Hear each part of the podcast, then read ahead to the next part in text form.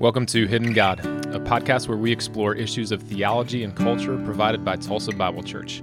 If you'd like more information, check out our website at tulsabible.org.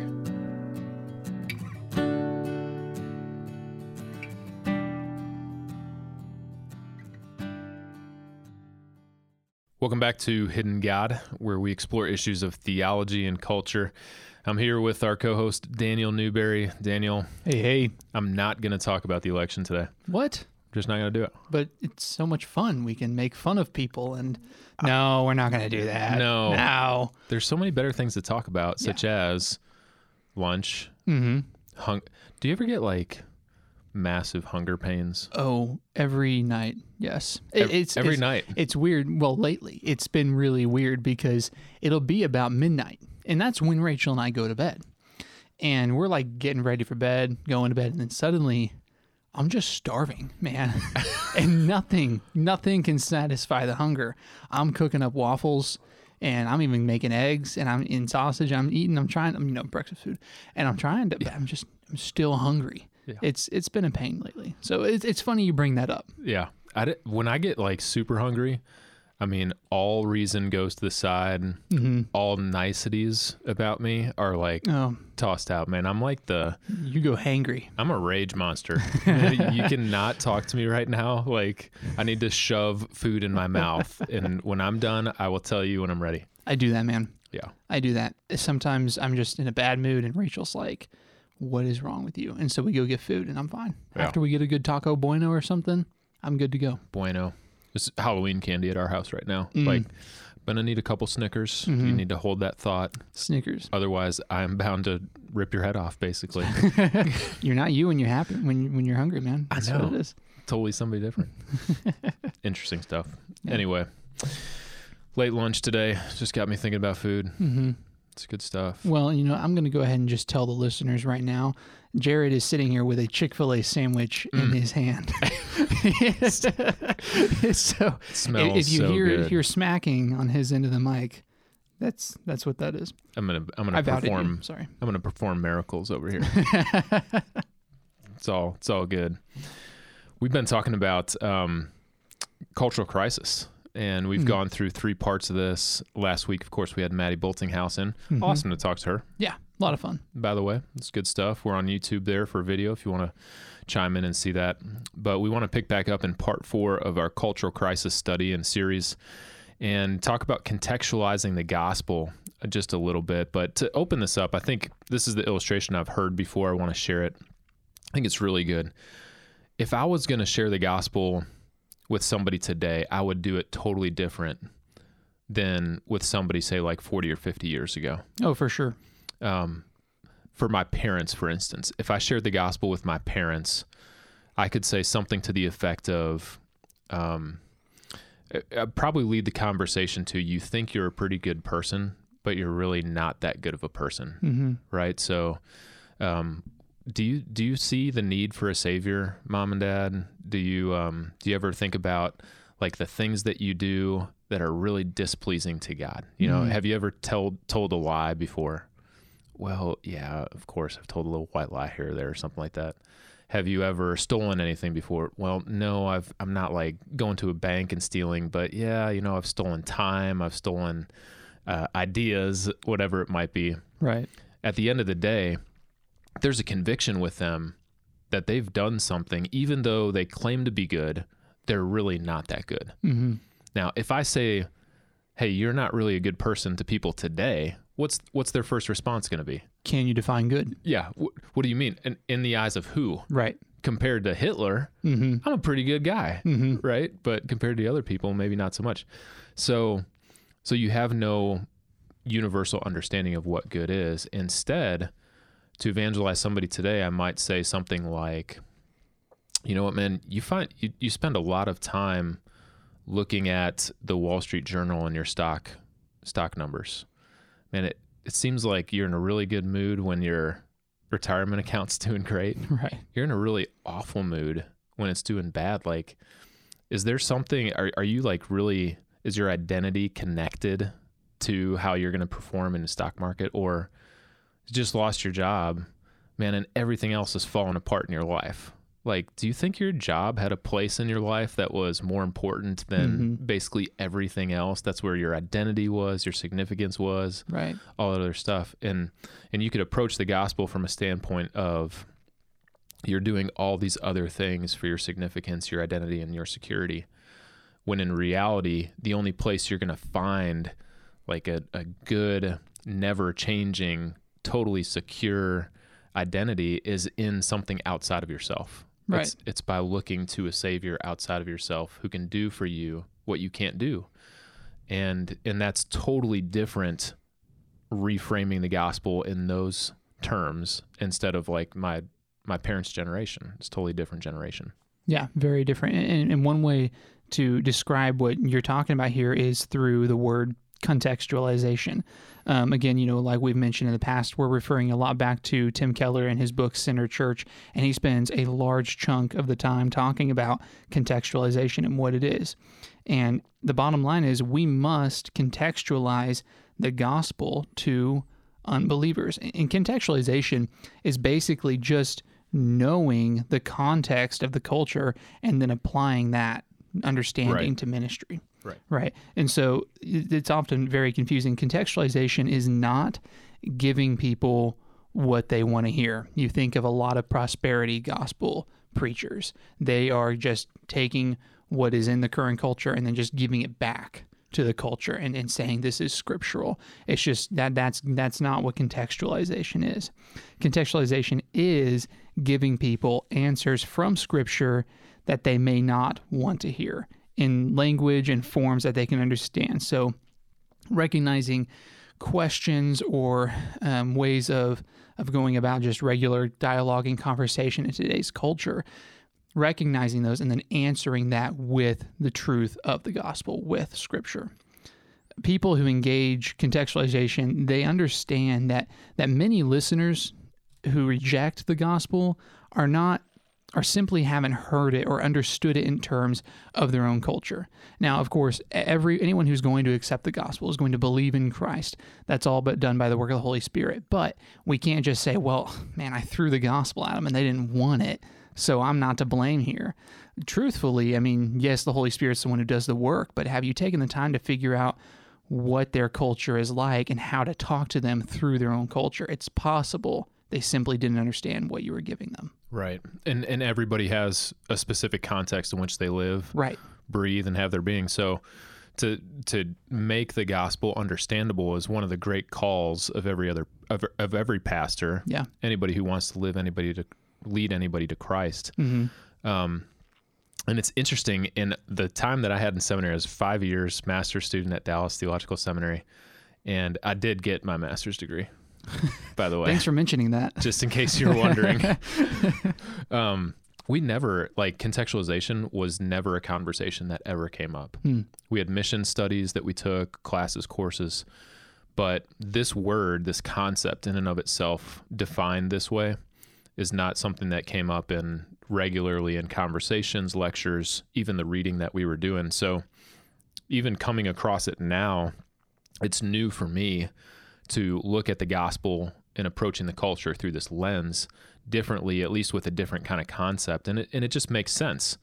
Um, everybody lives in a specific context, so so Paul and Jesus, when they ministered the gospel in their ancient Near Eastern first century context, they were using language, metaphors, symbols that the people understood, that they could wrap their minds around in order to see their need and an answer to that need, the solution to their problem through the truth of the gospel. So, so Jesus doesn't go around saying like, you know, you filthy sinners, you need to use this hu- huge biblical vocabulary, right? Like violators of God's command, you need the penal substitutionary atonement of Christ for the forgiveness of your sins Right. right? You don't see like you need spiritual reconciliation uh, through holiness and the imputation of the internal God man. Like even you don't see them saying that to a Mhm. Gentile audience. You don't um, you don't even think that that would make sense Right. to anybody who has never seen scripture or studied theology at all. And so, what we do is we have to take those rich theological concepts of reconciliation and penal substitution and the atonement and communicate them in a way that people can can understand hmm and really wrap their minds around uh, as they respond to the gospel. Absolutely. And, so, like you were saying a minute ago, this definitely applies to pastors. Every pastor must consider this. So, so let's talk about this in terms of communicating the gospel. After all, as pastors, and, and you're one with a master's degree, as you mentioned, our number one. Thanks. yeah, just want to remind everybody our number one responsibility, um, our, our first responsibility is to preach and to live the gospel. Today's progressively secular culture, I don't think anyone's going to argue with this. No one no longer recognizes biblical words and concepts, especially the vocabulary of sin. And, and exactly what you're saying, Rachel is always telling me. She's like, you know, we got we got to stop using words like sin and sanctification and stuff. And like, wow, that's all true, and we can use that like within the body. I mean, if I'm talking to a non-believer about sanctification, they don't even know what that means Exactly. you know and and you know you, you're spot on and so the question is how do we communicate sin without unbelievers totally checking out or or assuming that the speaker is out of touch with times and, and tradition Yeah. And another really key thing to think about is how can you communicate it in a way where you don't come across as spiritually elite yes and overly pious for another person. The the last thing you want to come across as is this religious figure who cannot communicate to the common man, Mhm. to the common person. That's just Reformation theology is is all over that. Yeah. But sin must be addressed in a way that people can understand it and be convicted by it. So so we have to enter the culture, challenge the culture and appeal to the culture. And each of those steps is extremely critical and crucial. And it the order of the steps is also important. Um, you can't begin to challenge a culture, cultural authorities, institutions, people that live in that culture, if you don't first enter it and understand how it functions and what their thoughts are. Hmm. It would be totally. Uh, um, this would be the kind of like the John the Baptist prophetic voice that enters into it, and everybody's kind of like, "What's up with that guy? Like, chill out a little bit on the street corner, man." right I mean, it's it's okay. Like, we can have a relationship and talk about these things instead. But the key concept that I always go back to in, in framing the gospel in a contextualized context for us today in America is this concept of idolatry. And talking with my neighbors, the the one illustration that I have to uh, to kind of back this up is we have uh, people that in our lives that we constantly pray for, share the gospel with, and every time we have an opportunity, pray for those opportunities, seek wisdom, and speak truth into them. And you know, I can't go up to my neighbor and say, like, you're a sinner, you need God so that you can be justified Hmm. from the from his wrath right but i've had these conversations where they come and they tell me like man i just lost my job um, one guy lost his job with a, a company he was selling goods um, like frozen frozen meat guy those Schwan's trucks Mhm. that come around and all those other things he lost his job and before he got a new job with UPS, he just started cutting grass to make money for his family. He's got three kids he's Wow. got to feed, and he's just pouring his heart out to me and just like totally down in the dumps, right? right So if I reframe his need for God in the context of idolatry, hmm I could easily say, man, you can't be so connected to your career that it becomes an idol for your life. Hmm. And the second that you know it might be an idol in your life is when everything else falls apart if you lose that one thing, hmm right? So if you lose your marriage and your entire life falls apart because of it, you might have had your spouse on a pedestal where God should only be, right? And the way that we respond and the fears and the angers that we experience can surface those idols. But idolatry is one of those concepts people, I believe, can wrap their mind around. that's a really really great illustration because you know when we talk about sin in terms of idolatry we're accomplishing two things and, and you brought both of these out in this illustration here the first of those is that we produce an image that people can understand suddenly sin becomes personal because people may say you know well you say you talk about sin I don't really even I don't struggle with sin. Uh, like Scott Susong, we were talking with him about this earlier. He said, "I think of a sinner, I think of someone on death row." You know, I'm not one of those guys. You know, but when you you bring it out as an idol, suddenly the sin becomes personal. And the second thing you accomplish is that we reframe the conversation toward a very important concept, which is worship. You know, worship happens outside of the church as well. It happens not just on Sunday mornings. Worship happens every single day in our lives, right? Right. So whatever you love the most is the thing or, or the person you worship the most. At the core of every human being is is not what a person or th- is thinking or feeling, but rather what that person is worshiping.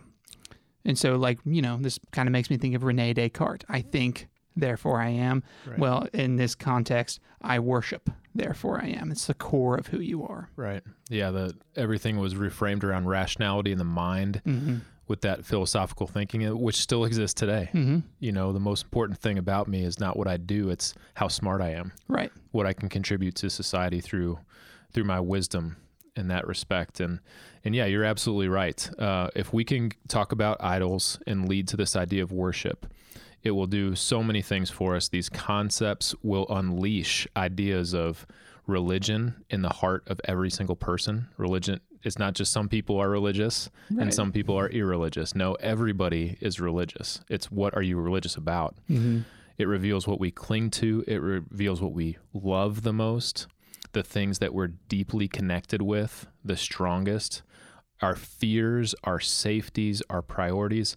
Coronavirus is, is a great example. You began to see a lot of people that held health and healthcare as an idol because all of a sudden we've got a virus that we can't defend Hmm. through our healthcare system. The hospitals are being overrun. What's going to happen if I ever need care? Well, probably the same thing that's going to happen at the end of your life anyway. You know, Right. death and, you know, ailments, pain, suffering. I don't mean to make light of any of those Of things, course. but it does, it reveals idols. Idolatry, Hmm. give me a couple definitions here. One is from Martin Luther. He said that idolatry is whatever your heart clings to and relies upon. Hmm. And I love another commentator said an idol is whatever claims the loyalty in your heart that belongs to God alone. Tim Keller, uh, Counterfeit Gods, he says an idol is anything that is more important to you than God, anything that you seek to give to you what only God can give, right? So so this concept, it's not just that idols are everywhere, Mm-hmm. because I think people would agree that's the case in the world. It's that idols can be anything, even good things Yeah. can be idol idols. Your job, your bank accounts, your retirement accounts, your cars, your house, whatever, your friendships, your Mhm. your marriages, all of that can be an idol if it's not loved less than God is loved. Absolutely. Absolutely. All human beings, you, you take that from, you know, you have where you have an idol, you have worship. And so all human beings are created to worship. It's our very nature. You put an idol in front of us, we will begin to worship. You give us something we can worship, we're going to do that, you know, and very often it's not going to be God. Um, Paul Tripp said, worship is not something we do, it defines who we are. It's, it's at our, like we said earlier, at our very, very core. Uh, contrary to the thoughts of an atheist, you cannot divide humanity into those who worship and those who don't. Everybody worships. It depends on, it just depends on, like you're saying, what you worship. Like Keller said, you know, rely what you're relying on to give you only what God can give you. Yeah. And and idolatry is is not just the physical handheld idols that you Mhm. often talk about. It's Ezekiel talks about idols of the heart. Right. And Calvin talked about we as human beings, our hearts are idol factories. Mm-hmm. We mass produce these idols. So, and it, you know, if that's true, let's reframe this now and get back to contextualizing the gospel Right. and talking about sin. We have to take that step to understand sin in, in the context of idolatry, in the context of worship, that sin itself is worshiping or serving someone or something else rather than God. Mm-hmm. Um, again, yeah, Paul Tripp's book is is excellent here. He says stolen worship is at the core of what is wrong with people, Hmm. Right? And and if we can get that and understand that, that's certainly where Romans chapter 1 goes Yes, in his understanding of sin there. absolutely. Romans 1, uh, specifically like 18 through 25, is a classic passage on the idea of worship and, and worshiping the wrong things. If you don't mind, I'll just read through that for us really quick, Yeah. starting in verse 18. For God's wrath is revealed from heaven against all godlessness and unrighteousness of people who, by their unrighteousness, suppress the truth. Since what can be known about God is evident among them, because God has shown it to them. For his invisible attributes, that is, his eternal power and divine nature, have been clearly seen since the creation of the world, being understood through what he has made. As a result, people are without excuse, for though they knew God, they did not glorify him as God or show gratitude. Instead, their thinking became worthless and their senseless hearts were darkened. Claiming to be wise, they became fools and exchanged the glory of the immortal God for images resembling mortal man, birds, four footed animals, and reptiles. And this is where it gets really good. Therefore, God delivered them over in the desires of their hearts to sexual impurity, so that their bodies were degraded among themselves. They exchanged the truth of a God for of God for a lie, and worshipped and served what has been created instead of the Creator, who is praised forever. Amen. So you have these people who should most certainly know who God is. He has revealed himself to them, but they've instead denied him and exchanged what they know to be true instead for what they want to serve instead. You have that idol worship again. And in bringing this back to contextualization, just because you get in you you start to understand the culture and explain the gospel through the lens of the culture doesn't mean that people will accept God and believe in him and follow him. But our job really is to make sure they understand what they're suppressing, what they're exchanging the truth for. Yeah. Sin is blind. Right. So people people don't know it. It's subtle. Mm-hmm. Its influence slowly comes in and and before long you're a monster that has Mhm. been totally controlled by something outside of yourself. Yeah, and, and you see in that Romans 1 passage, you know, exchanging the glory of God for an immortal God, images resembling mortal man, birds, animals, and creeping things. That's that's idolatry. Yeah. Nobody would look at that verse and say anything but, hey, what Paul is describing there is idolatry. Mm-hmm. But when he takes it a step further, exchanging the truth of God for a lie and worshiping and serving the creature, that's that tells you that the sin of idolatry is not some people worship and some people don't. Like you were saying, Mhm. everybody worships. Right. The question is just who or what you're worshiping. And then we contextualize the gospel and sin. You say, like, wow, it really seems like you're worshiping this aspect of life that is eating you alive Mm-hmm. right now. And so if you worship beauty, you will spend the rest of your life trying to look the best you can, putting on an appearance. And eventually, when your beauty wanes and when it wears out as you get older, it will eat you alive. You will not know how to function or who you are. If you worship money, you will do everything in your power to get more and more money. Eventually, the process of doing that will turn you into the most greedy person Mm-hmm. who is unwilling to have any healthy relationships because of an all consuming consumption for more money. You know, it's these things that we put glory in cannot sustain what only God can with his glory. So all have sinned and fall short of the glory of God. That's where where Paul will get in Romans and it's just so important to to bring that dimension of sin into our evangelism, Absolutely. into this culture. Absolutely.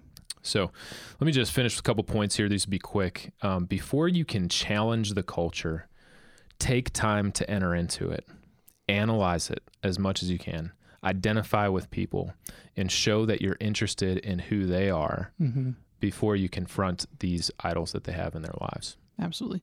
And The second would be to the best way to enter the culture is through personal relationships. Um, you can read as many books and studies about culture as you like, but you're going to find that, truthfully, the best way to get to know uh, what people, uh, the context of their culture is to get to know the people themselves. It's it seems so elementary to just say people don't care what you know Right. until they know that you care. Exactly. doing life, friendships, walking through life with your friends, your- Mhm. your your neighbors, your family is really the best way to enter that culture. And then finally, contextualize the gospel in a way that people can understand. Our job as pastors is to take this rich, deep truth of the gospel that will never, ever exhaust the beauty of it and explain it in terms that somebody can understand, grasp it, and hopefully the Holy Spirit will work, work on their heart Mm. and bring them to a knowledge of truth of, through the Savior Jesus.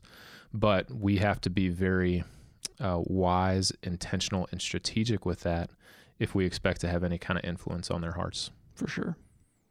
Man, your master's degree is showing there. Five years, man. I squeezed four years into five. Woo. So it was a task. Doing what only so few can. little shout out to Dallas Seminary. Man, There you go. The old alma mater. Loved my time in Dallas. But anyway, we're uh, we're heading out this weekend, going to see some old friends. Oh, that's fun. So That's cool. should be pretty exciting. That'll be a good time. I can't even think of what I'm doing this weekend off the top of my head. I think I'm looking forward to the first weekend and a few weekends of doing nothing. So Yes. that's my weekend. put the feet up, dude. Yes. Relax, enjoy it. Yes. We'll see who wins this thing. I don't know. I don't even know. on that on that note, thanks again for joining us for another episode of Hidden God. We'll be back with you next time. We're going to talk about preaching Christ in the culture and look at Acts chapter 17. Hope you can join us for that. In the meantime, like us on our website. You can find us Hidden God on both Apple Podcast and Spotify. There's many other um, means and avenues to which you can find us. Follow us on Instagram at Tulsa Bible. Love to keep, catch up with you.